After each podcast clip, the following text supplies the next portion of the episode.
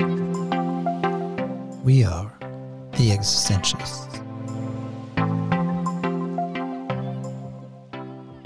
Four existential psychotherapists invite you to join us in a dialogue about what it means to live an existentially tuned life.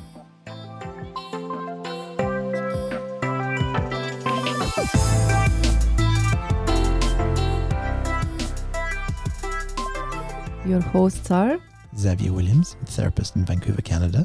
Janelle Drisner, therapist in Edmonton, Canada. Chelsea Stenner, therapist in South Surrey, Canada. and Mihaela Launanu, therapist in Vancouver, Canada. Hello, listeners. Welcome to our today's episode on meaning. We are going to talk about what is meaning, what does it mean to live a meaningful life, and what happens if we lose our meaning, our sense of meaning, and if we become meaningless. And also, of course, as you are used uh, with us by now, like we are going to apply this concept in the context of therapy, asking ourselves how to work with clients who are uh, maybe going through periods of uh, meaningless, lostness in their lives, and how to promote even a meaningful um, therapeutic relationship. And we'll start uh, as we um, used you to to start like with checking with ourselves but this time around the topic of meaning like maybe we can share each of us um, what does this word meaning evoke in us what do we think of when we say meaning Me first. Other than the kind of discussion kind of around meaning and what we're going to have, it doesn't always evoke anything in me. I, and that doesn't mean I don't find meaning in life or the world, but for me, I think I've always felt I've been lucky enough for one reason or another to feel like my life is meaningful. And so it's never really been an issue. I've never lacked it, I think. And so it doesn't kind of, it's not one of those hot button that kind of hits me or really puts me, but I really like exploring it. And as many people on who, many people, the few people who might have read the our our website, our listeners will know in the intro for my bio, I talk about I think being an, an absurdist. Essentially, that for me there's no ultimate meaning, there's no overarching meaning. But that by no no stretch of the imagination does that mean that there isn't meaning to be found or to be had or to be enjoyed. And really, I find existence very meaningful. Yeah, you are making very good points that we come back to, right? The difference between, you know, finding our personal existence and existence with others meaningful versus the overarching meaning. And it seems that you you are probably embedded and in, you leave the meaning. You don't just pause and ask about it. So sometimes it's possible that the word doesn't hit you, as we say.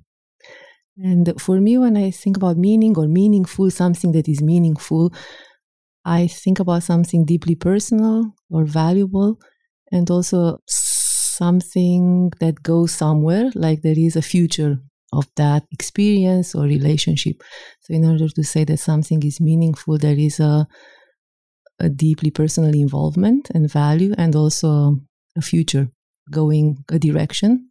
So, that's what comes up for me.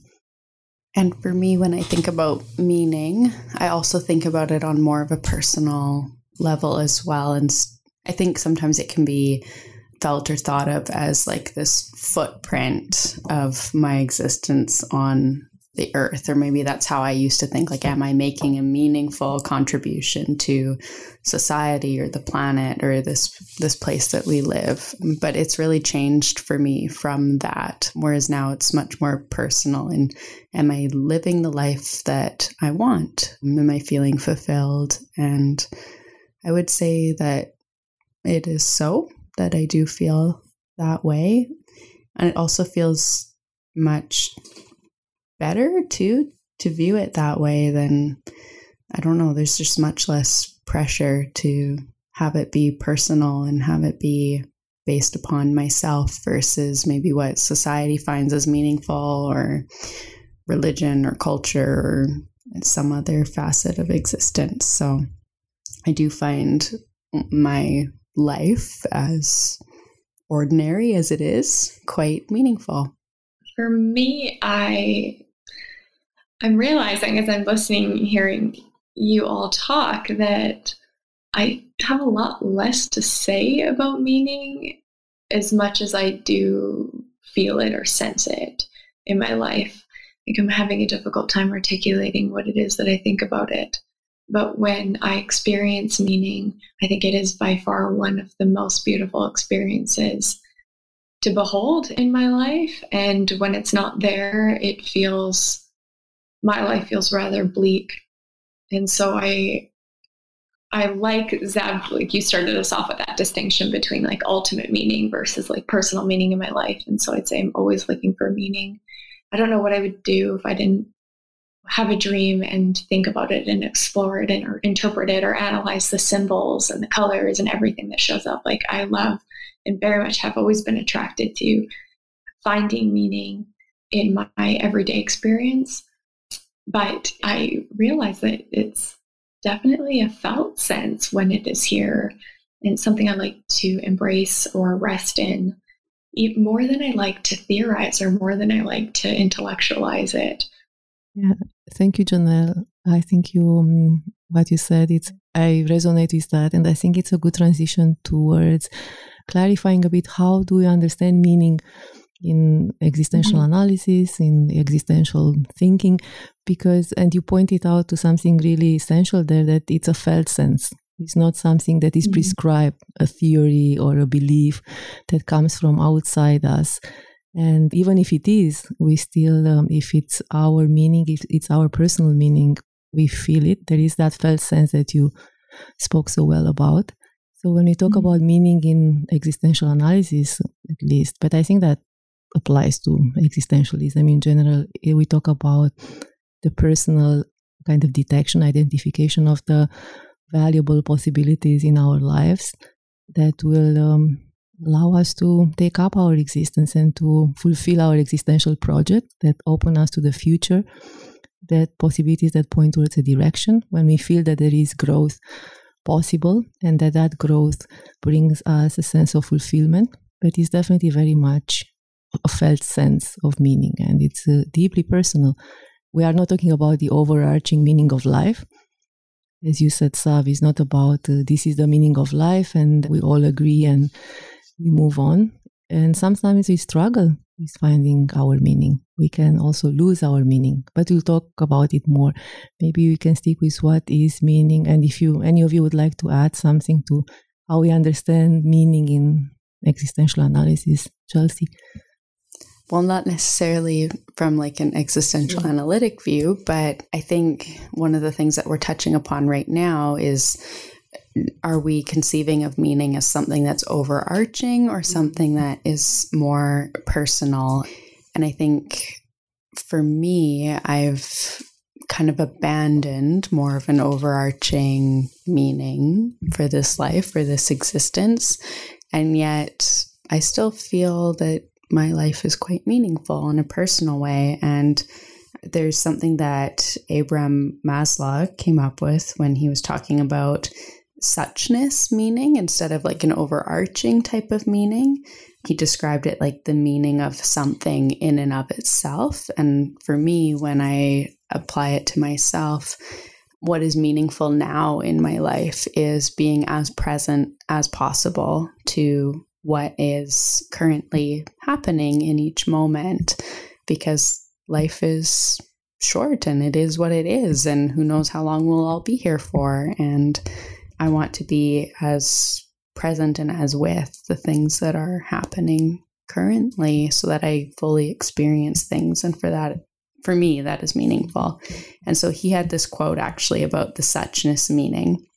And it goes like this What is the meaning of a leaf, a fugue, a sunset, a flower, a person? They mean themselves, explain themselves, and prove themselves. You can't make sense of many basic experiences in life. You can't be rational about them. They just are. But all you can do with them is simply to recognize their existence and to accept them, and wherever possible, to enjoy them in their richness and mystery, at the same time realizing that they constitute much of the answer to the question what is the meaning of life? Oh, that's very beautiful. Reminds me of Aristotle's concept of causa finalis, like the final cause, like that each, uh, everything that exists in its suchness is profoundly meaningful as it's oriented towards fulfilling the suchness it's suchness. So it's it's beautiful. And you also something important maybe you want to touch upon the difference between making sense and meaning. Mm-hmm. sometimes we conflate the two right? And i think most people really want to make sense of their lives or what's going on and maybe not so much to to find the meaning meaning to really connect uh, personally to remain open personally to detect uh, the most valuable possibilities in their own life because that requires, um, as we spoke in other episodes, a lot of personal work and awareness. So, yeah, making sense is more like uh, finding a coherent narrative for what happens that may or may not be the accurate one or the helpful one, while meaning is uh, really sensing the valuable possibilities that open up our existence to to fulfillment, to a future, to to our existential project.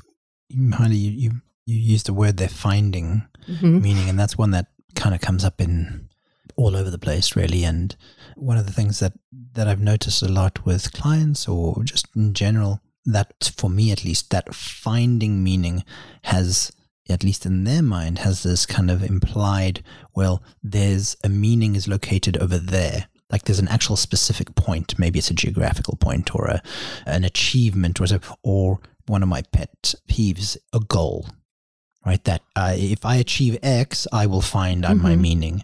So whenever i hear a client say use the word goal there's a little part of my brain that goes okay are you trying to find meaning through achievement rather than actually finding maybe discovering meaning should we say?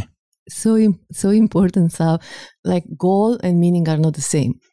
That's very important distinction too. And meaning to find meaning we have to turn towards ourselves in the context in dialogue with the world of course but not to look outside and uh, kind of decide rationally i'm going to achieve this and then i'm going to have meaning yeah. And when you said that there, that reminded me of like in the therapeutic context, because often in the first session, we'll say, you know, what are our goals? And I actually don't like that. And so I've switched out that language for like themes instead. And I recently actually had a client say to me that he came into the therapeutic process with maybe goals in mind. He's like, well, I came here to work on myself, but I realized through therapy that in coming here, I'm actually just being myself. And so it changed from a goal that he was trying to fix something or do something and orient towards something, when instead it really just came it came about being who he is. That sounds like an incredibly wonderful experience. I would just like as existential therapists, is that not like mm-hmm. what we want for clients ultimately? Like, yeah, I'm yeah, I'm just absolutely. being myself. Yeah, absolutely. And in that there is that meaning that uh, Maslow and then Aristotle kind of pointed towards, like in in being and who I am and being who I am in dialogue with the world is I find that that meaningfulness. And also maybe another distinction between finding meaning and making meaning or creating meaning because also we encounter a lot uh, lots of talks about making meaning in research too not just in therapy. And i think in existential analysis or in frankl's logotherapy we uh, affirm the possibility and of course the existential question to find the meaning not to make it and to make it at all costs which means that we are also open to the possibility of not finding meaning and of feeling meaningless and there are certain situations I'm sure we all experienced in our lives, situations that were not fully meaningful. And maybe we want to talk about that too. Like, how is it that when we lose the meaning and we cannot find the meaning? I like how we're 15 minutes in and now we're already talking about meaninglessness. but well, of course. Pretty horrible. I was wanting to say that when you checked in Xav, you said that uh, you weren't hit when you heard the word meaning or you are not. And for people who live meaningfully and don't don't have to think all the time about meaning, mm. but in situations when we lost that sense of meaning, mm. this is when we realize that we lost it and that meaning is important. So that's why I, I maybe propose to maybe we can talk a little bit about how do we lose meaning and what to do then about meaninglessness as another way to kind of enrich our understanding of meaning, of what meaning is. And you said it's horrible, Janelle, and I agree with you. It's a very dark place.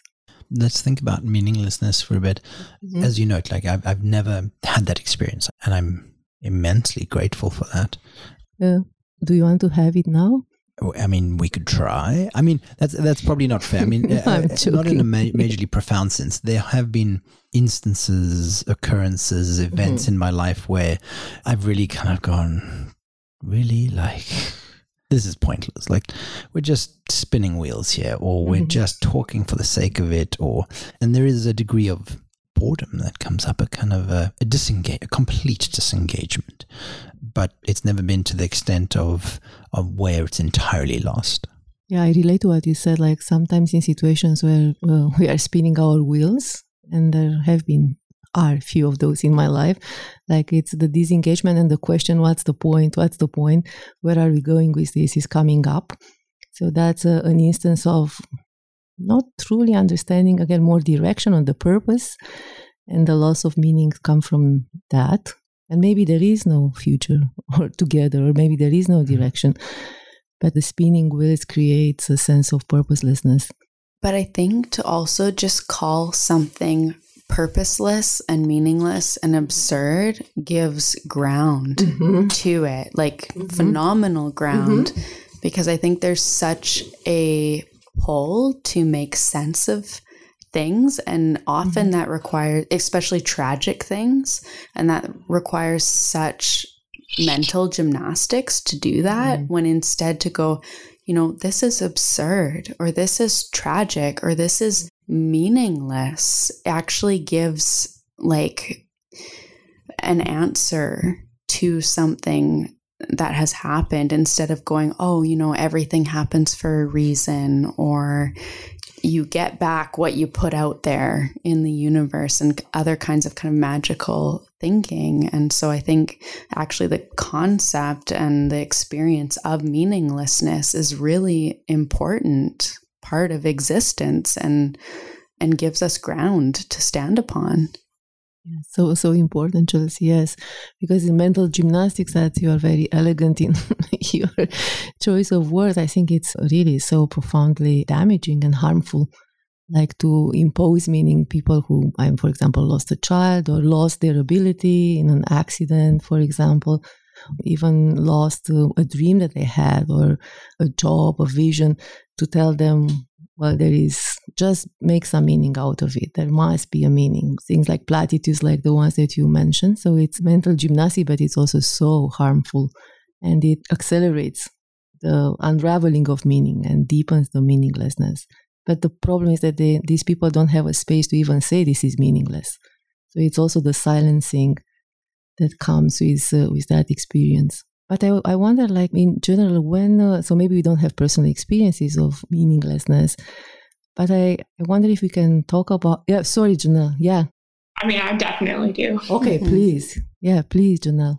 I think it, I mean, this sounds a bit dramatic as I'm saying it for me personally in my life, going through bouts or periods where there's meaninglessness has felt very much like death. I genuinely don't understand when people say I derive comfort in there not being meaning. That's just not the way that it's been for me personally. So, in more recent years, I've gone through a number of personal changes and growth. And in that growing process, it's also a dying process. And so, have walked away from things that I derived much meaning from. And I think the gap between deriving meaning or finding meaning in a thing and then you lose that thing and maybe that meaning isn't found elsewhere yet. There's like this abyss. So i found it interesting what you said chelsea about like naming meaninglessness can actually be grounding and i agree with that. I think though for me suffering meaninglessness has been like drowning. And i read, I guess I'm like, it's my turn to do a quote now. I read in uh, Viktor Frankl's Ultimate Search for Meaning a quote. Bear with me, it's a little bit long, but it was very helpful to me in that process of really wrestling with is life meaningful or meaningless? So Viktor Frankl writes, What is unknowable need not be unbelievable. In fact, where knowledge gives up, the torch is passed on to faith. True, it is not possible to find out intellectually whether everything is ultimately meaningless or where there is ultimate meaning behind everything. But if we cannot answer the question intellectually, we may well do so existentially. Where an intellectual cognition fails, an existential decision is due. Vis a vis the fact the fact that it is equally conceivable that everything is absolutely meaningful and that everything is absolutely meaningless, in other words, that the scales are equally high, we must throw the weight of our being into one of the scales. It was an interesting moment or point of critical decision for me because meaning for the majority of my life had been something that I felt, or I guess when we talk about meaning finding, for me, it's been like finding. I don't need to find it, I just receive it. It's just there, and I just experience it. And then when I didn't experience it anymore, and I could not find it, and I could not make it, and it felt like annihilation. Reading this quote was so empowering because it's like, okay, Janelle, you are really on these, like suffering these scales between is life meaningful or meaningless. Choose one. What's a better life? What do I enjoy? Where does my existence blossom? What do I feel fulfilled by, or excited by, or ignited by? And it, for me, it's certainly been a life that is meaningful. And I've just settled in myself. I am just not going to be a person in this lifetime that finds comfort in the meaninglessness and that really settled something for me. So i think that that was a pretty powerful point is that we can actually choose. Because i think a lot of us put that question out there looking for an answer and we, we also get to decide it for ourselves. Thank you janelle for the quote and for your experience and I think you chose uh, meaningfulness, not meaninglessness, but you did more than that, or in order to, or after you chose that, what you said about turning towards the possibilities where you are blossoming, where you are feeling connected to his life, joyful. I think so. You did the choice for a meaningful life, and you did much more than that. You also open yourself up for what is valuable in your life, what is good in your life. I'm just mm-hmm. saying that because I think it's not enough to just say, I'm going to believe from now on that life is meaningful, but actually I'm going to live as if it's meaningless. Right? I think that's still mm-hmm. a mental gymnastic. But what I heard you saying is that you chose to trust the meaningfulness of life and you very earnestly began to look for the possibilities that are valuable, fulfill you, where you feel present and fulfilled. Am I correct in um, mm-hmm. how I understood you?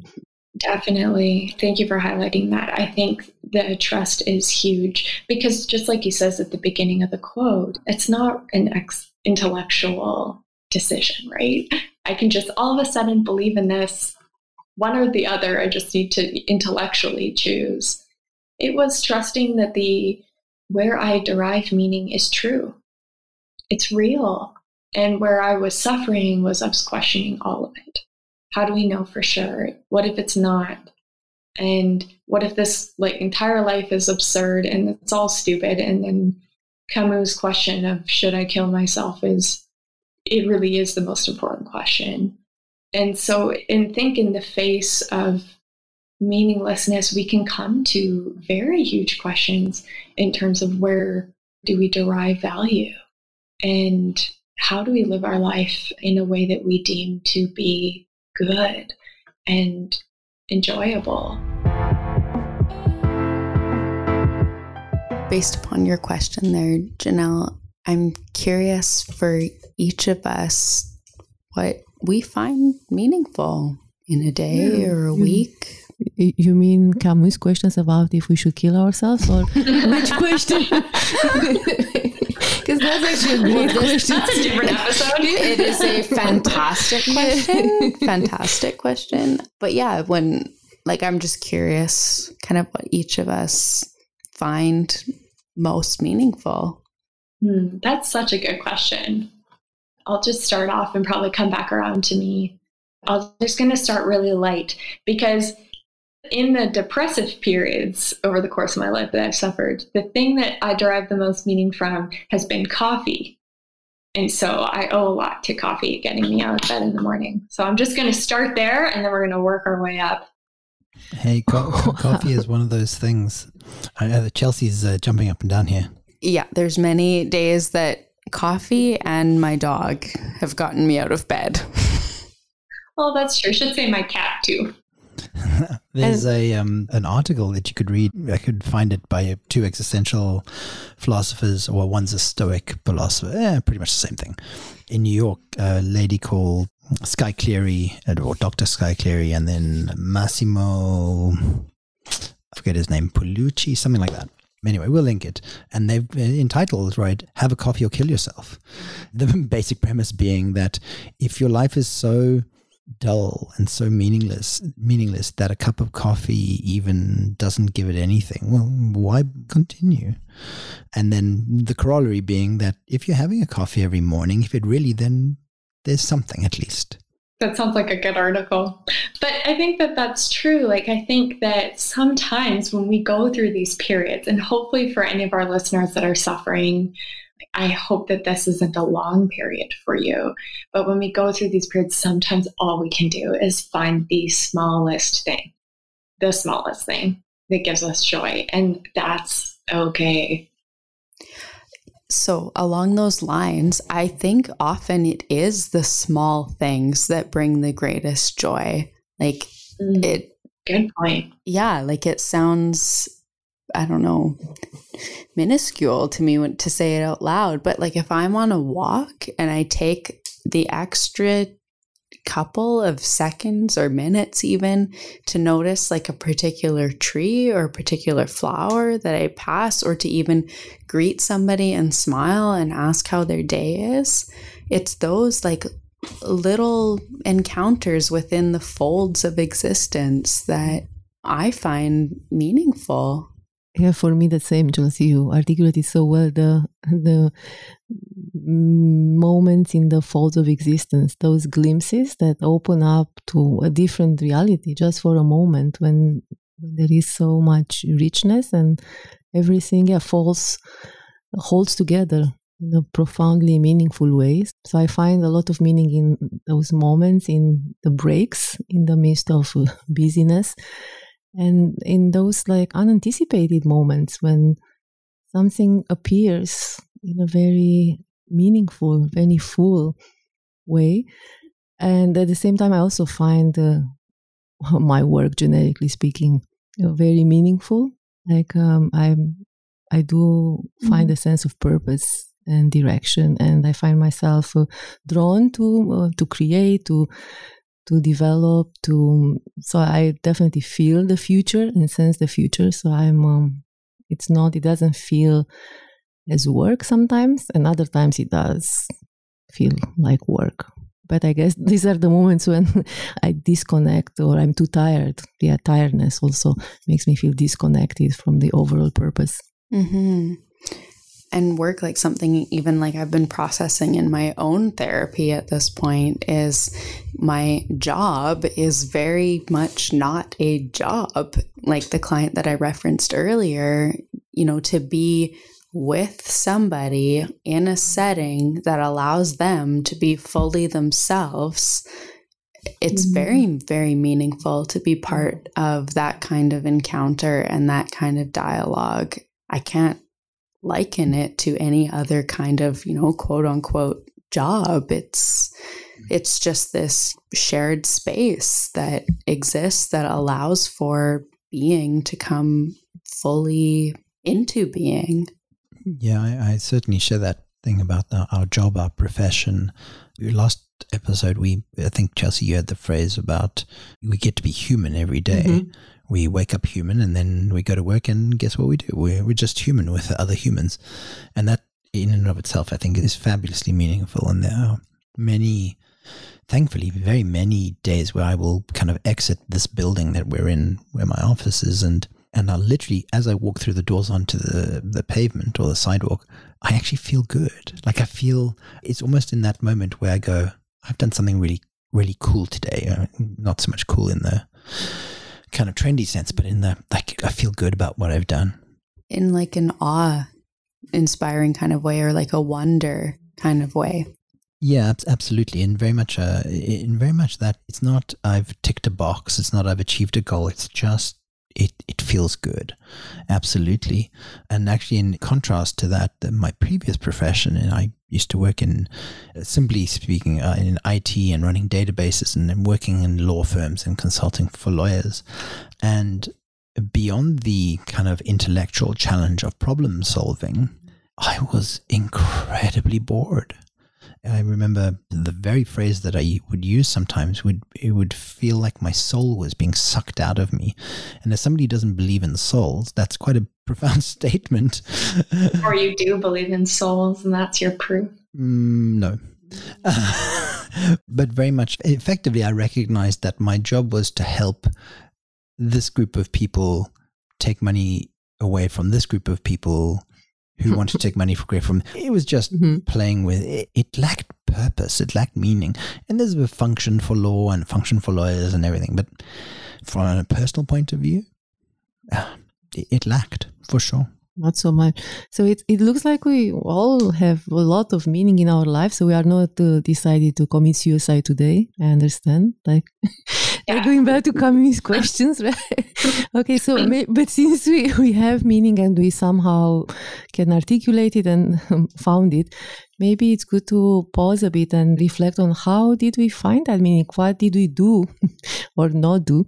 How were we in order to find this meaning? I think that could be relevant for people who maybe are still seeking uh, meaning or feeling meaningless and definitely for our clients right? If they are coming to us during a transition period a crisis when they lose touch with that meaning. So maybe starting with our own personal experience how come that we find that meaning and we can affirm okay this is meaningful for me?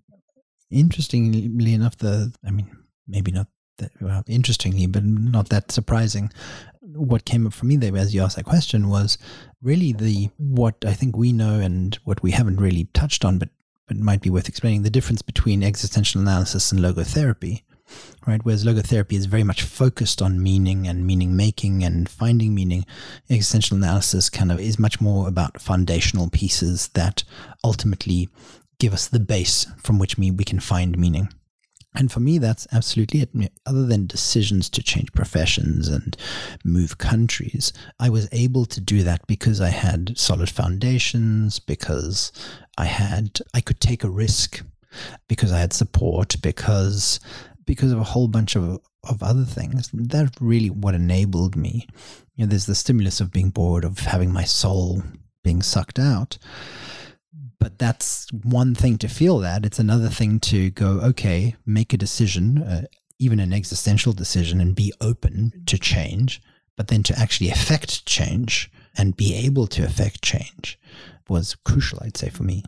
And so, just for the listeners who don't know all the foundational pieces that you are referring to, just a reminder like that in existential analysis, uh, we say that the meaning is uh, emerging quite uh, organically from um, the fulfillment of other kind of conditions of our existence like Xav mentioned the support and the space that he had like to be in this world right? To have a secure a safe existence and well supported existence.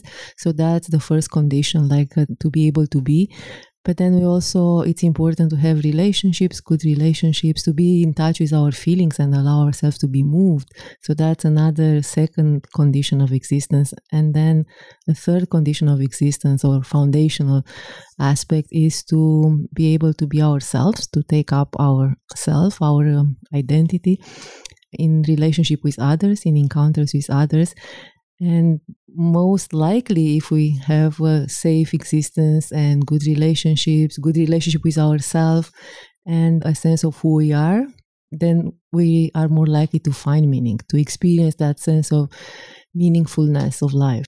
It's not a guarantee, right? Because we can all sometimes have all these conditions and sometimes is still missing in terms of our um, orientation. And we still ask, may ask ourselves, for what?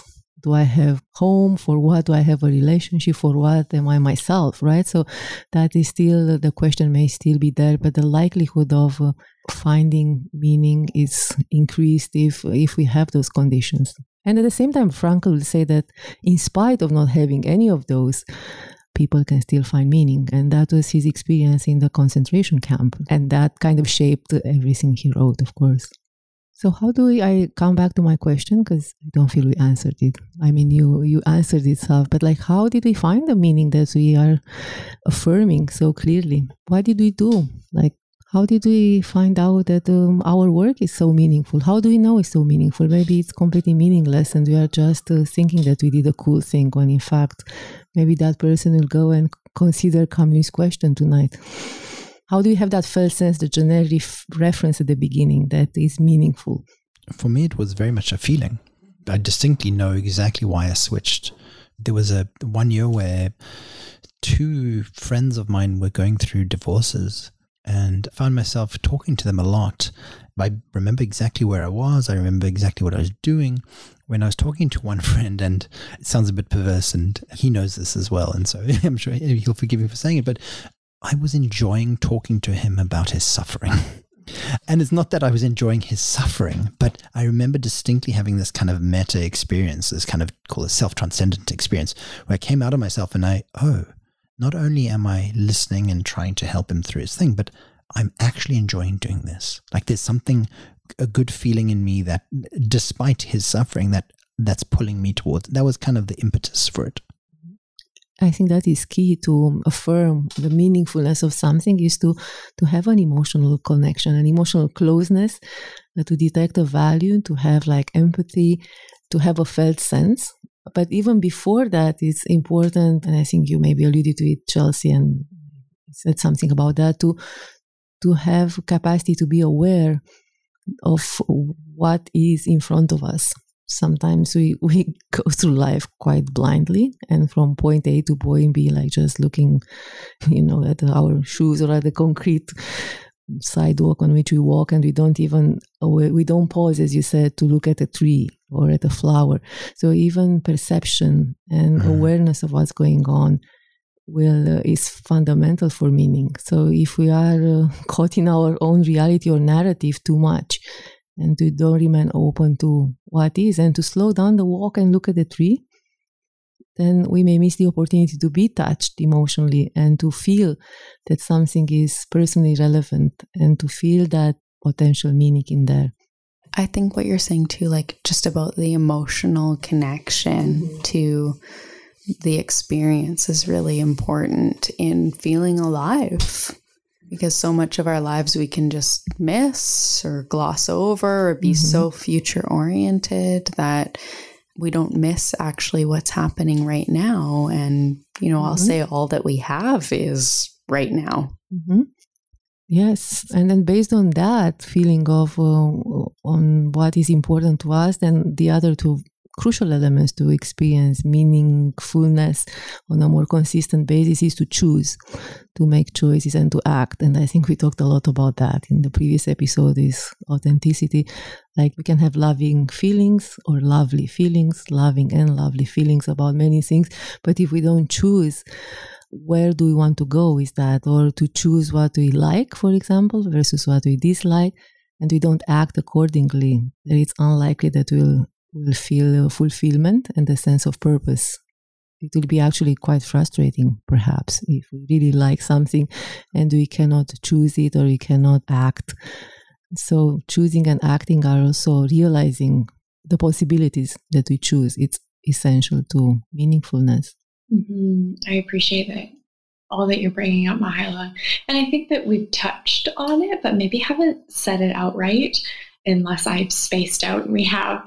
But that's so important to meaning what you're saying with our likes is that they point our liking point to our values and so our realizing our values being is so important in finding meaning for many of us we may grow up with values already given to us given to us by our families, given to us by the communities we belong, or the culture we're a part of, or religion we're a part of.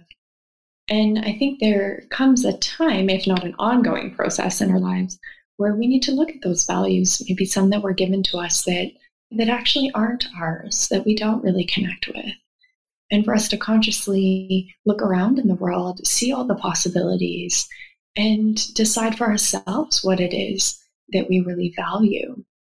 And as Xav was talking about, you know, that there was something in him that kind of enjoyed talking with his friend who was suffering, I totally resonate with that um, because for me, taking something ugly and making it beautiful is one of my deep seated values. In whatever capacity that looks like, whether it's a really disorganized pantry that I'm going to organize or design a room, or in the really, really messy process of meeting with a human being face to face and sorting through all the crap and the trauma and the pain and finding the essence of who they are. There's nothing more radiant than that. And so for me, like knowing that value and connecting to that value and seeing how how that value manifests in different layers of my life and in different ways that is where I can derive meaning and derive meaning in a very small way. And then also in a much larger way, if I think about just, you know, over the course of humanity and as we're developing, that I want to be a part of healing the wounding of not in this like God complex way, but just my part, just my small part as I'm alive on this earth for as long as I am. And so that kind of gives me meaning in the little things and then the big things is just connecting to that value. Mm, Janelle, I think that's a fabulous kind of point to make there about that in that small way, in my way. So often we see that people search for meaning or find, or maybe find some sort of meaning in some greater cause right? And mm-hmm. and you know many causes are, are very well worth kind of fighting for and working for, there's certainly that I've seen personally and that I see a lot of at the moment where people almost lose themselves in causes, almost in search of meaning. Because one of the unfortunate things I think of the kind of hyper developed technological world that we're in now is very much a kind of a disconnection, a, a glossing over, a ticking over, a constant kind of relying on cell phones and that meaning that we might have found elsewhere that I'm going to sound very um what's the word I'm looking for old school and that meaning that we might have found in work in labor in the old kind of Marxist kind of kind of sense doesn't really exist anymore. How do you find meaning in being on a zero hour contract at a McDonald's, maybe, and then maybe tomorrow you're not? And it's very difficult to be associated with anything. And so, in the absence of that small personal or even just kind of a regional community meaning, then we search for it in bigger things that often tend to consume us or kind of carry us along right? And this is often where cults and kind of let's call them authoritarian kind of politics kind of thrives is the word I'm looking for. yeah, and I'm not sure if that excessive preoccupation with meaning or fanaticism, like mm-hmm. uh, when it comes to cults and all mm-hmm. that, if it really reveals a, a deep meaninglessness and a, a disconnection from the personal, like the personal felt sense of the value in those actions is not present so it's a disconnect actually from the personal meaning finding process that we talked about. I have a curiosity what happens when um, people don't have meaning? What do we see even in our practice? Why is it so important to find meaning?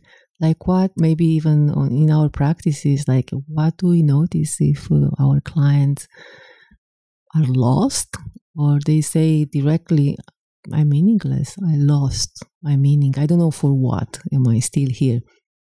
Such good questions you have tonight for us, Mihaela.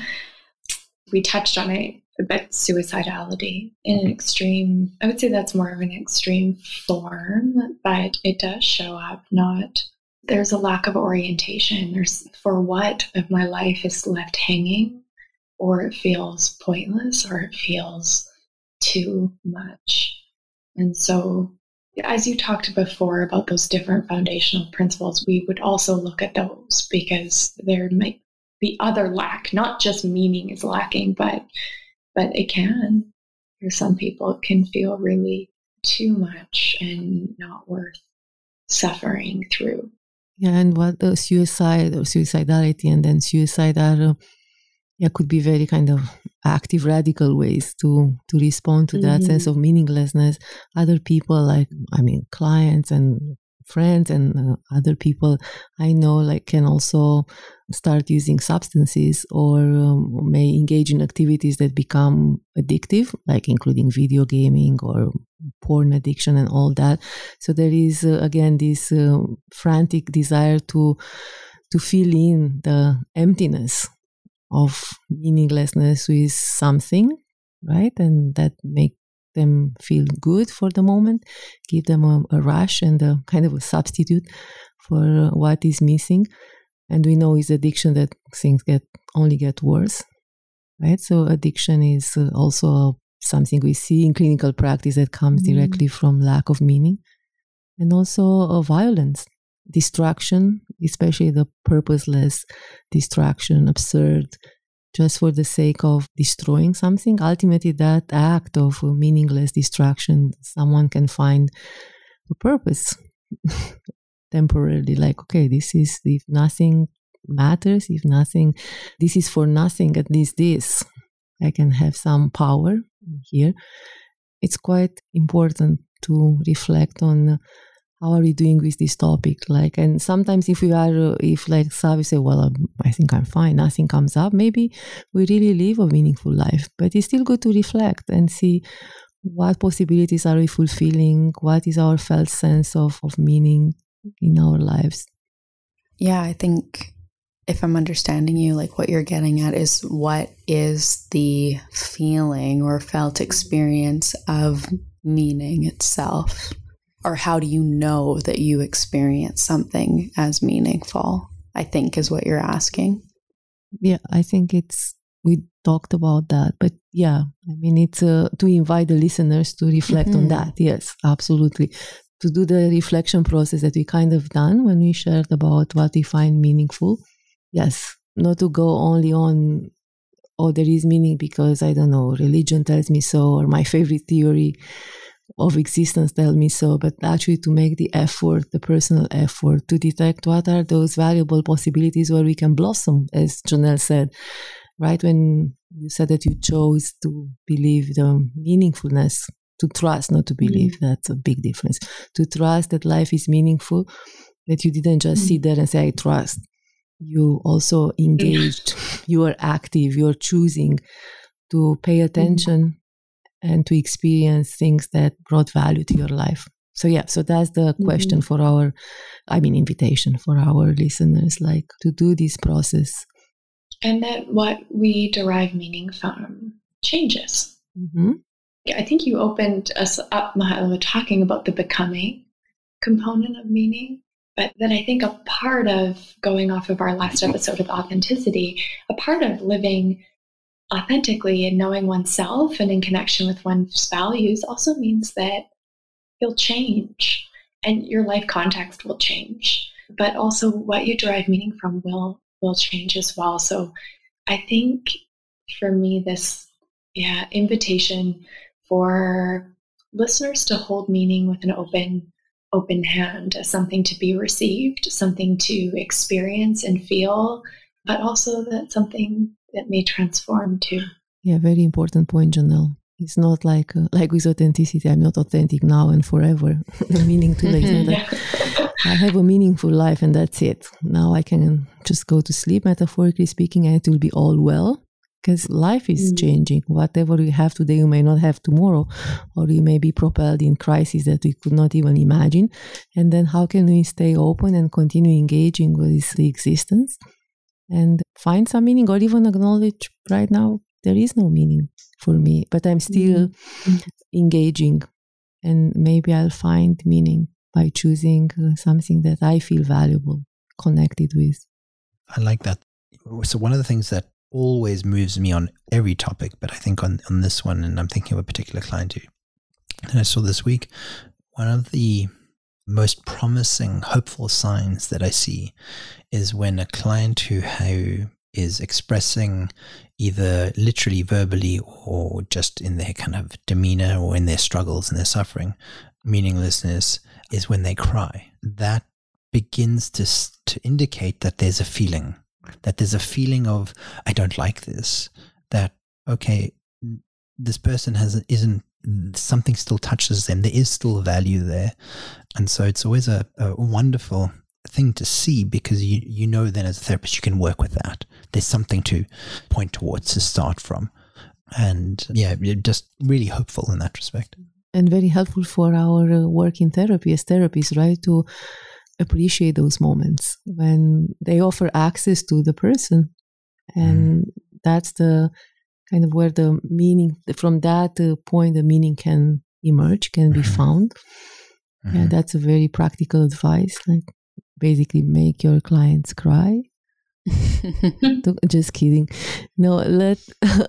I mean, you, you you say that kind of um, uh, um, sarcastically, facetiously, mm-hmm. but uh, no, honestly, mm-hmm. there there are sometimes I'm trying to not trying to make them suffer, but mm-hmm. but I'm asking questions because because at least for me, and this harks on on our next episode, but something in me feels that it's there even if you they're not presenting it verbally or immediately, something about who they are and what they're presenting to me elicits this feeling in me. And so I ask questions to to explore it. And then when the tears do come, then you can see there's something there.